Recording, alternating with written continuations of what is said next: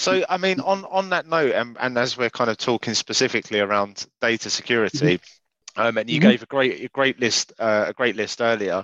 Um, mm-hmm. What what would be? I, I, like these top fives, and I think our audience is mm-hmm. like this as well. Mm-hmm. What what would be your top five recommendations to organisations that are looking to improve uh, the security specifically around their data?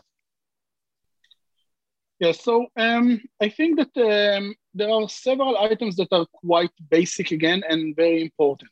First is data identification, where the data lays, what kind of data do you have, and uh, what is the importance level of the data. I don't even call it data labeling because I think it's the next level, but just an understanding of where the data is.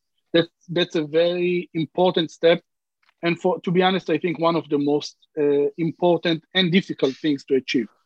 Um, the second thing that you need to do is to have the right policy on how to deal with the data and the corresponding procedures to allow users in the organization to treat the data or to uh, process the data in the right way from cybersecurity standpoint, whether that's um, vaults to store data uh, encryption tools to uh, uh, to make sure that the data is encrypted and visible in an easy way that doesn't require a lot of technical capabilities, and of course. Um, tools or capabilities to maintain integrity of data that those are things that are highly important other than that, least privilege, I talked about it before, least privilege concept, access to the data only to the people on a need to know basis or a need to have basis. That's key from my point of view. that's something that uh, is really when we measure maturity level of uh, data protection capabilities today in organizations, on average, we have 1.8 on a scale of zero to five. Um, th- that is the maturity level of all organizations that we've seen and worked with in the uh, in the past. Uh, of course, there were organizations that were very high, like 3.5, 3.6, and organizations that were below one. But on average, 1.8, it's not a good sign. It's a, actually it's a quite a bad sign because it's very immature uh, from cybersecurity standpoint. Now, after uh, after we talk about uh, uh, permissions, access level, access control, and privilege access, the next thing that I would say around data protection will be the monitoring. Everything that you couldn't prevent, at least you want to know uh, how to detect when something happens. Uh, so I'm moving from the prevention uh, stack, like identification, policies and procedures to protect and, uh, and tools to protect and defend against attacks. And then least privilege concept, now I'm moving to detection capabilities to be able to identify whether data is being accessed or bulk data or a lot of data is being accessed in the organization at the same time, whether data integrity was harmed, and even data availability, right? If someone managed to delete one of your databases or business critical data items, that's something, of course, that you need to know. You know, ransomwares are really building all of their business model on that, right? That you lose business critical data and then you go back to them and ask for the data. And um, last item that at least I have in mind is when you talk about data, I'm talking about private data because data has, you know, you have business data and you have personal data. Uh, you know, business data was the only thing that uh, was important 10 years ago. Privacy became a very important topic. Um, I, I, think mainly because of regulations and the fines that are associated with uh, uh, data breaches and so on. Uh, that actually uh, took the, the industry to the next level. Of course, created also some kind of new attacks. You know that we can always criticize the the process, right? Because before five years ago, you wouldn't see, um, let's say, attackers taking out data and just threatening to uh, to publish the data just because of privacy and because the company is going to be uh, in a way fined by GDPR or something similar. Today it became a standard. It became a standard, and that's something that you know with security advantages that you see or advance that you see in the market, you you have also the corresponding reactions from the offensive side. But that's a different topic. Being able to detect and respond to data breaches, those are very important items that you need uh, to take into consideration. If I'm, you know, just to, uh, to to discuss in general, if I'm talking about the structure, right? Data identification, then the rules uh, of uh, engagement, let's say, how to deal with the data, processes, procedures, tools. That's number two. Then um, we talk about uh, um, things like access control, privileged access, or least privileged access to, to specific data items, and then detection response capabilities. Those are highly important. The last thing that I would say is the first thing that you mentioned, which is awareness.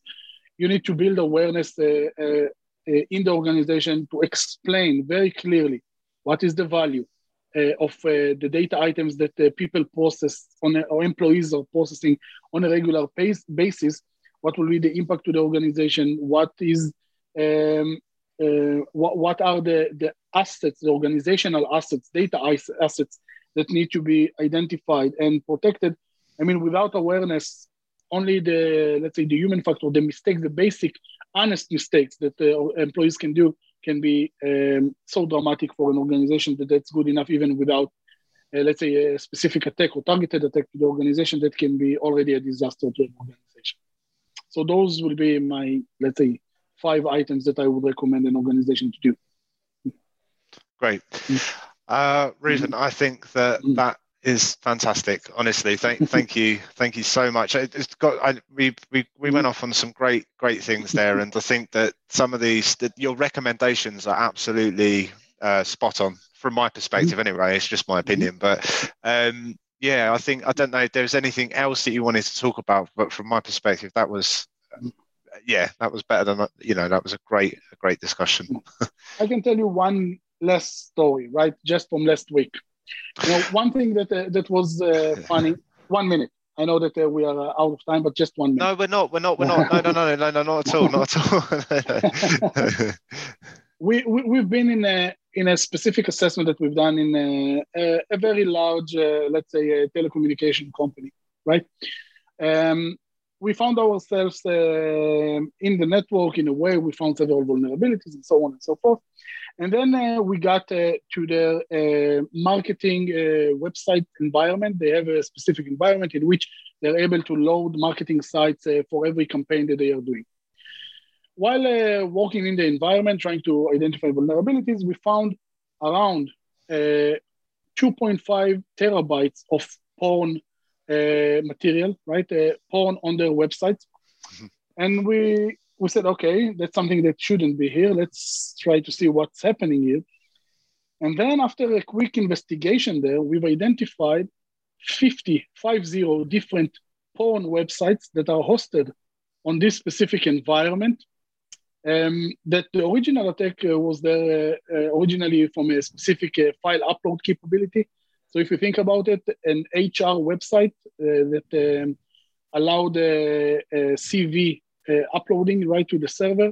It was vulnerable to uh, um, file upload vulnerability. Someone managed to update to upload a web shell to the website, and based on that, uh, to control the, the server environment. And this guy, um, coming from the eastern part of the world, uh, at least based on uh, the communication and the, the, activity and the language that we've seen in the web shell itself, um, actually opened a, a porn hosting uh, environment and actually started to sell it to other people in a very reliable environment, of course, of the telecom uh, company. Uh, and that was a very nice business model that we've identified. So unbelievable. Uh, it was very, very funny to see the reaction of uh, the organization. Of course, uh, it's a very severe situation, right? But yeah. um, you know, the fact that they were not able to identify that and to uh, um, to report that, and that's something that happened around two years before. So from 2019, this those websites are there, and that's something that um, was very surprising. Uh, so um, I thought that you know sometimes we get into we get into organizations and someone was already there, and that's something that uh, you know you need to to be able to react to that. that's that's, that's unbelievable. So they so they they they found a vulnerability and basically built a business inside someone else's server a, a porn business. Exactly. With uh, the sla i mean the the official marketing website of the porn distribution uh, partner right?